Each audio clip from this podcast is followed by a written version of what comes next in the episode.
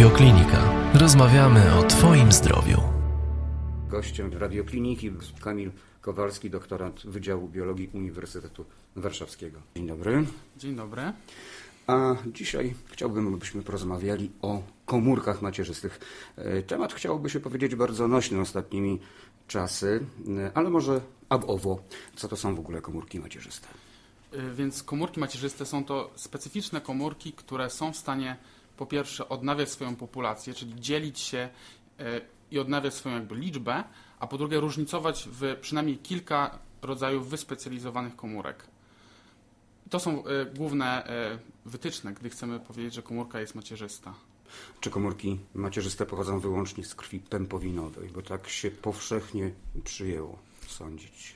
Nie, właściwie to jest tylko jedna, jakaś dosyć bardzo specyficzna populacja komórek macierzystych. Jest ich bardzo dużo. Są one obecne zarówno w organizmie dorosłym, jak i w płodzie, a także w trakcie rozwoju. Tak, no bo warto chyba przy okazji wspomnieć, że istnieją też dorosłe komórki macierzyste, innymi komórki krwiotwórcze, tak zwane satelitowe mięśni yy, i jeszcze pewnie jakieś inne. Tak, właściwie większość narządów posiada swoje specyficzne komórki macierzyste, które umożliwiają e, regenerację, stałą regenerację tego narządu w trakcie życia po prostu osobniczego. A na przykład komórki macierzyste mięśni, one działają przez całe życie u człowieka, tak? I mm, dzięki nim y, możemy spowodować przyrost mięśni. To taka informacja chyba dla kulturystów. Tak, e, zgadza się. Dzięki nim mięśnie mogą e, rosnąć. Jednak e, ta populacja nie jest e, wieczna i zbyt, zbyt intensywny e, rozwój tkanki mięśniowej powoduje wyczerpanie tej puli komórek. Więc w przypadku, gdy kulturysta jest już powiedzmy w podeszłym wieku, regeneracja jego mięśni może zachodzić gorzej niż osoby, która w trakcie swojego życia nie rozwinęła tak muskulatury. A tak, to bardzo cenna informacja, bo zdawać by się mogło pozornie, że e, te mięśnie mogą przyrastać w nieskończoność, a Pan wyprowadza nas tutaj e, dzisiaj z błędu. Mm, Do komórek e, macierzystych e, można odnosić się również e, w kwestii embrionów, a także tkanki tłuszczowej i nerwowej. E, tak, jeżeli chodzi o embriony, to miał Pan pewnie e, na myśli zarodkowe komórki macierzyste, czyli jedne z najciekawszych komórek macierzystych. E, są to właściwie sztuczne komórki macierzyste, gdyż izoluje się je z wczesnych etapów rozwoju zarodkowego, czyli w przyrodzie tak naprawdę one nie, wyko- nie występują tak, tak sobie. E, I one mają zdolność do różnicowania we wszystkie typy komórek, które budują dorosły organizm, czyli są wyśmienitym narzędziem e, biologii takiej podstawowej, gdyż umożliwiają badanie wielu procesów rozwojowych. E, Wspomniał Pan również o e, komórkach z tłuszczu. Są to mezenchymalne komórki z tkanki tłuszczowej. Są one teraz bardzo powiedzmy na czasie, gdyż stanowią e, dosyć, są łatwe do izolacji. Wystarczy zrobić liposukcję i można uzyskać dosyć dużo tych komórek, które potencjalnie mogą mieć zasto- zastosowanie w medycynie regeneracyjnej. Do wątku związanego z komórkami embrionalnymi myślę, że wrócimy w trakcie naszej rozmowy, bo to bardzo ciekawy wątek. Natomiast powiedzmy jeszcze może o komórkach nerwowych. Tam też występują komórki macierzyste. Tak, tam też występują komórki macierzyste, które e, w, dosyć e, ograniczony sposób są zdolne do e, odtwarzania puli komórek nerwowych, tak właściwie jak w większości tkanek, czyli stanowią one taki rezerwuar umożliwiający regenerację. Czyli, jeśli dobrze rozumiem, tkanka nerwowa też może podlegać regeneracji. Ograniczonej, ale tak może. A dlaczego ograniczonej?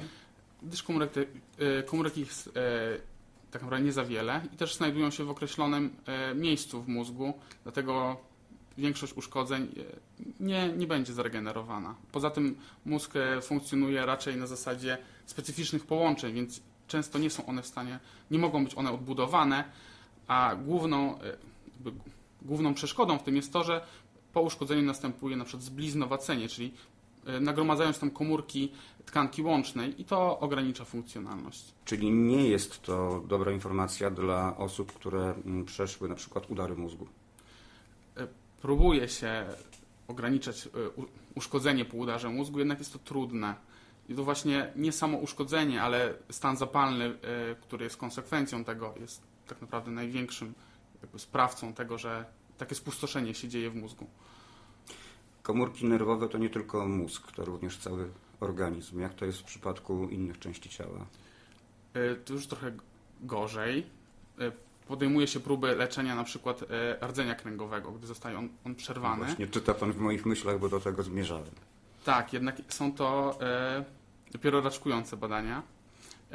Jest kilka przypadków spektakularnych, jednak są to przypadki. To nie jest procedura, którą można wdrożyć w leczeniu.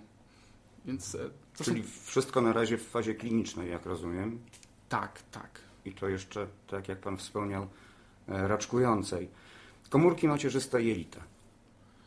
E, tak, no, wszystkie tkanki, które intensywnie się dzielą, jak skóra, właśnie jelito, posiadają swoją pulę komórek, które cały czas odnawiają e, te komórki już wyspecjalizowane. I jelita bardzo szybko się złuszczają, bardzo szybko się zużywają te komórki, które wyścielają jelita, więc posiadają one swoją populację komórek macierzystych, które je odtwarzają.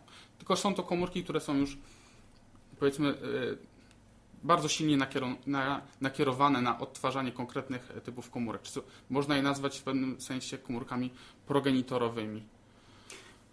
Jak dobrze wnioskuję, komórki macierzyste mają dwie podstawowe zdolności: e, samoodnawiania swojej puli, ale także różnicowania się od innych typów e, komórek. Czy sprawdziło się to w praktyce, czy to tylko mm, poziom badań lekarskich? Znaczy różnicowanie w kilka typów komórek, tak? Czyli jedna komórka macierzysta może różnicować na przykład w kość i albo w innych okolicznościach w chrząstkę. E, więc e, to musi tak, znaczy to jest podstawowy warunek, więc wszystkie te komórki, które określamy prawdziwymi komórkami macierzystymi, muszą e, wykazywać tą zdolność, czyli muszą różnicować przynajmniej dwie, dwa typy wyspecjalizowanych komórek. Jednak z takimi bardziej klinicznymi zastosowaniami jest gorzej. E, kilka lat temu był wielki boom na mezenchymalne komórki macierzyste, które miały być takim panaceum w medycynie regeneracyjnej. Mezenchymalne. Tak, mezenchymalne. Przepraszam za dygresję, ale może wytłumaczmy, jaki to rodzaj komórek. E, są to komórki, które e, występują w wielu narządach, na przykład w szpiku kostnym, w tkance tłuszczowej, w miazdze zęba. Charakteryzują się one tym, że już tak bardziej specyficznie, że są adherentne, czyli rosną e, przyczepione do powierzchni e, szalki, e, potrafią różnicować przynajmniej w komórki kości, chrząstki i tłuszczu, a także wykazują szereg specyficznych białek na powierzchni błony komórkowej. I komórki te można właśnie do, dosyć prosto izolować, na przykład z tkanki tłuszczowej. I wydawało się, że będą one świetnym rozwiązaniem w przypadku medycyny regeneracyjnej. Jednak większość badań wskazuje, że w ciele człowieka nie są one w stanie różnicować w, w tkankę, do której zostały podane. Działają raczej na zasadzie modulacji odpowiedzi immunologicznej, czyli e, tam, gdzie zostaną podane, tam ograniczają rozwój stanu zapalnego, przez to ułatwiają regenerację, ale same e, bardzo niechętnie i bardzo rzadko uczestniczą w samym procesie regeneracji. Więc były wielkie nadzieje. Obecnie trwa wiele badań, ale trudno spodziewać się spektakularnych wyników. Ale ułatwiają gojenie, jak rozumiem. E, tak, ale właściwie ułatwiają takie samo gojenie, czyli tkanka przez to, że są one podane, jest mniejszy stan zapalny i tkanka jest w stanie lepiej się goić. I, i ma to zastosowanie w, może mieć to zastosowanie w wielu chorobach, y, gdzie tym głównym problemem jest stan zapalny, jak choroba, choroba Krona na przykład, albo reumatoidalne zapalenie stawu, gdzie to właśnie stan zapalny jest tym e, naj, najgorszym e, jakby czynnikiem i podanie tych komórek zmniejsza stan zapalny i ułatwia regenerację. Czy można powiedzieć, że są lepsze i gorsze komórki macierzyste? No nie. Każde, każde są dobre, każde służą do czegoś innego w, w organizmie. Tak naprawdę no, są one wynikiem ewolucji, więc są powiedzmy idealne. Ze względu na zdolność do różnicowania się do każdego typu komórek, największe nadzieje budzą jednak komórki multipotencjalne, które mogą dać początek kilku różnym typom y, komórek, z reguły o podobnych właściwościach, tak? Tak, czyli na przykład to mezenchymalne komórki macierzyste są określane jako multipotencjalne. I tak, były wielkie nadzieje, jednak e, to nie jest takie proste. Są jeszcze duże luki w wiedzy podstawowej, żeby wykorzystywać je e, skutecznie w leczeniu ludzi. Są komórki macierzyste mm, pozyskiwane z organizmu, ale też hodowane metodą in vitro. To drugie wykorzystywane są na przykład do produkcji e, organizmów transgenicznych. E, tak, ale to też są komórki pobrane z organizmu. E, no, komórek nie, nie otrzymujemy nigdy syntetycznie, czyli to No są tak. na przykład zarodkowe komórki macierzyste, które jesteśmy w stanie na przykład z nich uzyskać kom, e, transgeniczne organizmy poprzez przeszczepienie tych komórek do blastocysty. Blastocysta. Tak, czyli to jest e, stadium w trakcie rozwoju e, embrionalnego. Dosyć wczesne stadium. I tutaj wróciliśmy do wątku, y, który już został poruszony w naszej rozmowie, czyli e, komórki zarodkowe, komórki embrionalne. E, Z nimi wiązały się największe nadzieje i tak jak Pan wspomniał, ten boom na komórki macierzyste właśnie dotyczył chyba tych embrionalnych. Tak. Był wiel, były wielkie nadzieje. Nadal te komórki są bardzo cenne właśnie w badaniach podstawowych, jednak główne ograniczenie e, w zastosowaniu tych komórek to jest e, naprawdę źródło tych komórek, czyli nie jesteśmy w stanie uzyskiwać z tych komórek e, w dużych ilościach, gdyż są one w przypadku ludzi uzyskiwane z obumarłych embrionów, czyli powiedzmy, a w większości krajów jest to niedozwolone tak naprawdę. Alternatywą dla tych komórek były indukowane komórki macierzyste, które nadal są wielką e, nadzieją medycyny. Jednak różnicowanie ich stwarza wiele problemów, a sam proces ich powstawania, czyli e, sprawienia, że staną się one macierzyste, e, też nie jest jeszcze doskonały. Może spróbujmy opisać, e, jak wygląda to w praktyce, jak konkretnie pozyskuje się komórki macierzyste z niektórych choćby z tych wymienionych części. E, Możemy zacząć od, od na przykład tych, e, od jakich możemy zacząć? Embrionalne. Od embrionalnych, tak? Czyli w przypadku embrionalnych komórek e, na przykładzie myszy po prostu niszczony jest zarodek i na stadium blastocysty uzyskiwany jest fragment tej blastocysty nazywany węzłem zarodkowym, który w przypadku normalnego rozwoju daje początek ciału zarodka i z tego pozyskuje się zarodkowe komórki macierzyste, i które później można hodować in vitro i uzyskiwać ich właściwie nieskończoną liczbę, gdyż nie mają one właściwie limitu podziałów, mogą dzielić się w nieskończoność, jeżeli zapewnimy im odpowiednie warunki.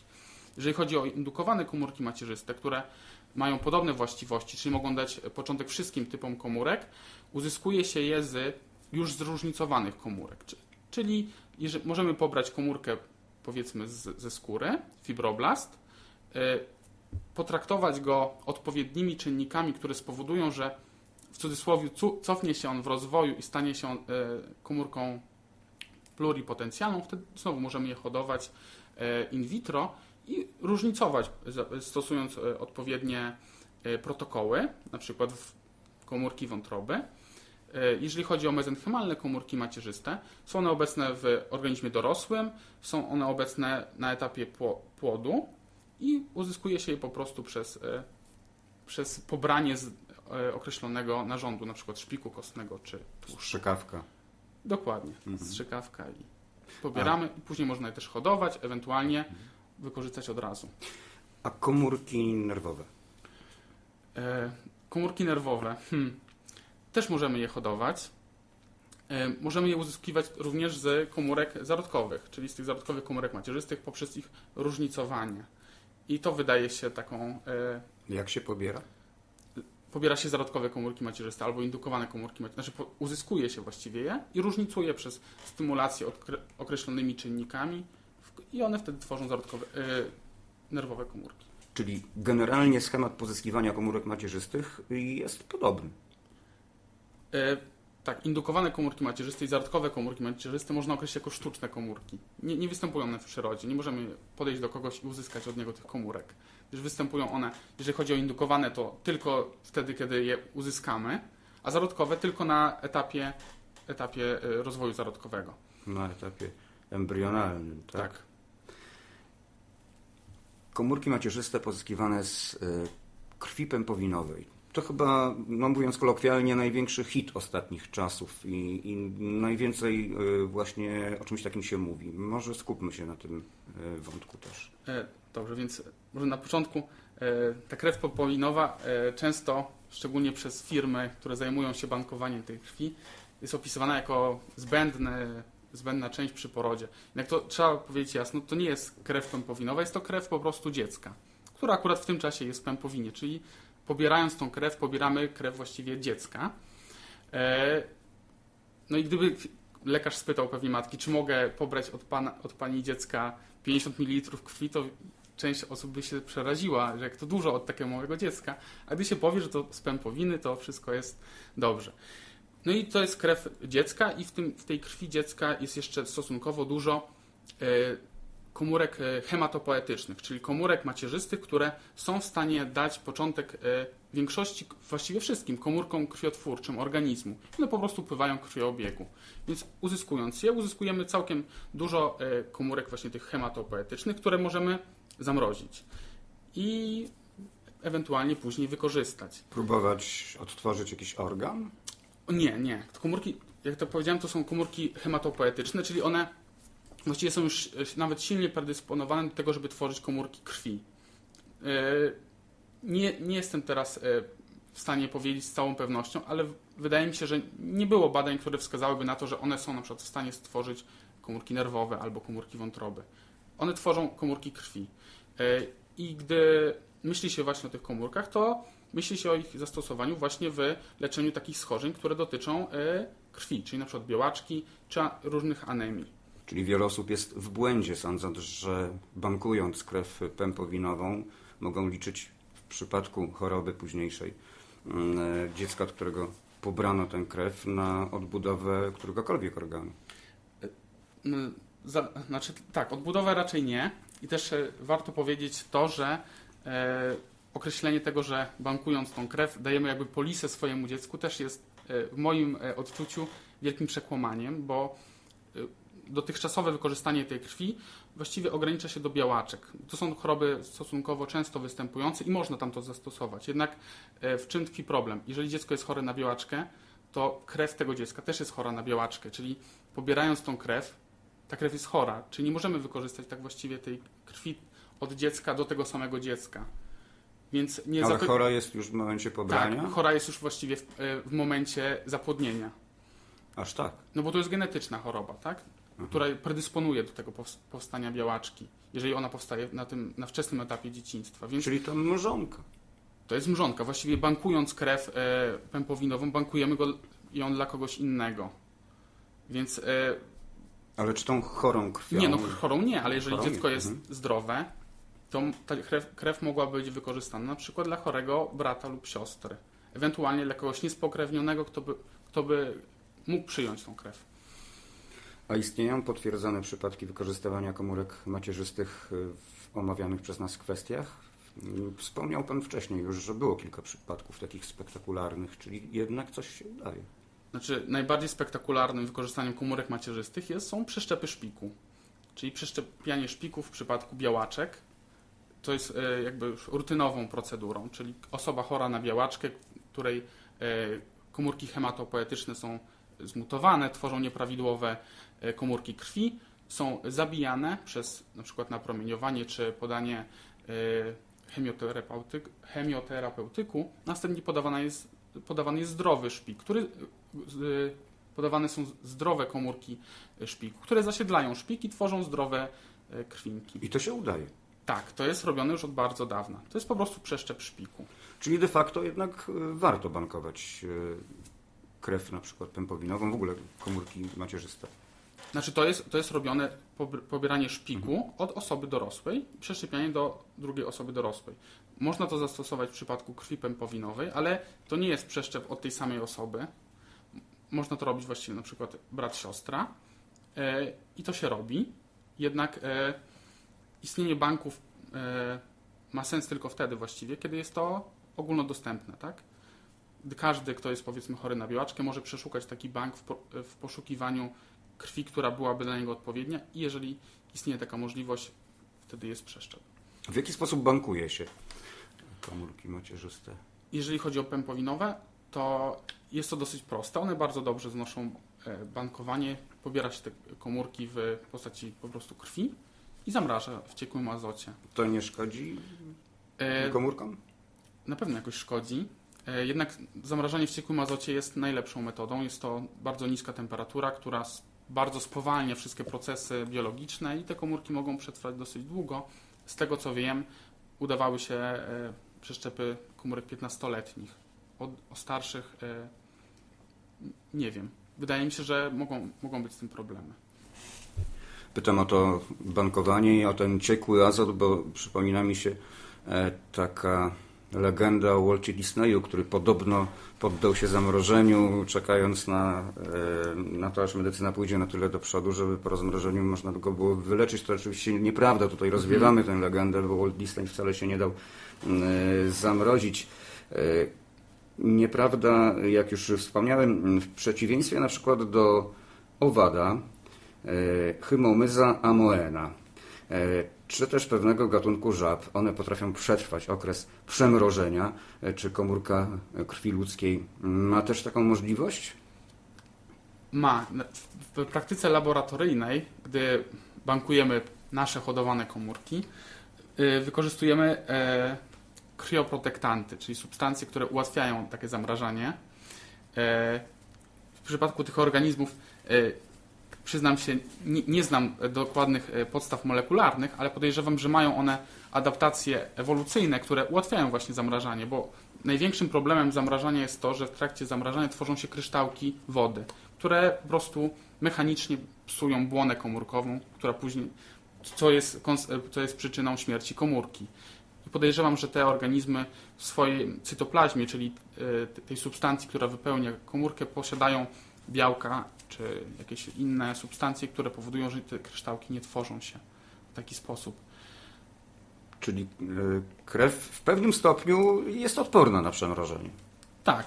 Podejrzewam, że nie 100% e, przeżywa, ale dosyć dużo i jest to praktykowane i, i działa. Używał Pan w trakcie naszej rozmowy wielu różnych określeń związanych z komórkami macierzystymi. Czy mam rozumieć, że jest y, kilka różnych podziałów? Bo ja natknąłem się na cztery podstawowe y, rodzaje komórek macierzystych. Y, totipotencjalne, pluripotencjalne, multipotencjalne i unipotencjalne. I te ostatnie chyba są najbardziej uniwersalne, jak zresztą sama nazwa wskazuje, tak? Nie, Nie? unipotencjalne, czyli jedno. Czyli to są właściwie A, komórki progenitorowe. odwrotnie. Tak, czyli totipotencjalne to jest e, w tym przypadku zygota, czyli e, zapłodniona komórka e, jajowa, mhm. która da, da początek e, nie tylko samemu zarodkowi, ale także e, strukturom pozazarodkowym, czyli części łożyska, błonom płodowym. E, później są komórki pluripotencjalne, które, dadzą, które są w stanie dać początek wszystkim komórkom, które budują zarodek. Multipotencjalne to czyli kilka, takie jak na przykład mezenchymalne komórki macierzyste, które mogą dać początek kości, chrząstce czy tłuszczowi, a unipotencjalne, czyli które dadzą początek jednemu, jednej jednej wyspecjalizowanej komórce. Rozumiem. W Pana ocenie y, warto mm, pozyskiwać komórki macierzyste? Warto prowadzić badania nad y, ich wykorzystaniem do leczenia dorosłych organizmów? Warto na pewno. Na, na, zawsze warto prowadzić badania, gdyż e, na tym polega ten fenomen badań, że nie wiadomo, co się, co się wykryje, co, jaki będzie postęp za 10 lat i może to być e, coś, czego teraz się nawet nie spodziewamy. I właśnie może droga, w którą idziemy, nie jest tą e, dobrą, ale po drodze może właśnie znajdziemy odpowiedź na wiele ciekawych e, pytań. No tak, w sumie po to są badania, żeby dochodzić do kolejnych wniosków i, I, do, kolejny, się, i tak. do kolejnych pytań też właśnie. Gdybyśmy, kole... gdybyśmy wiedzieli, co mamy osiągnąć, to nie byłoby badania. I do kolejnych sukcesów. Tak. Także.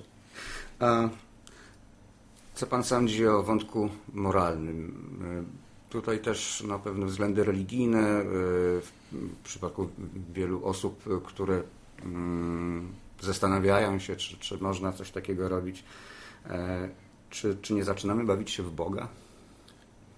Ja nie mam, nie mam takich problemów. Nie uważam, że badania nad komórkami macierzystymi są zabawą w Boga. Pod warunkiem, że nie zaczniemy tworzyć od początku w laboratorium nowego życia. E, a chyba do tego jeszcze jest daleko i chyba regulacje prawne dosyć e, jakby jasno to określają, gdzie, gdzie trzeba postawić e, kropkę i gdzie już nie wolno iść dalej.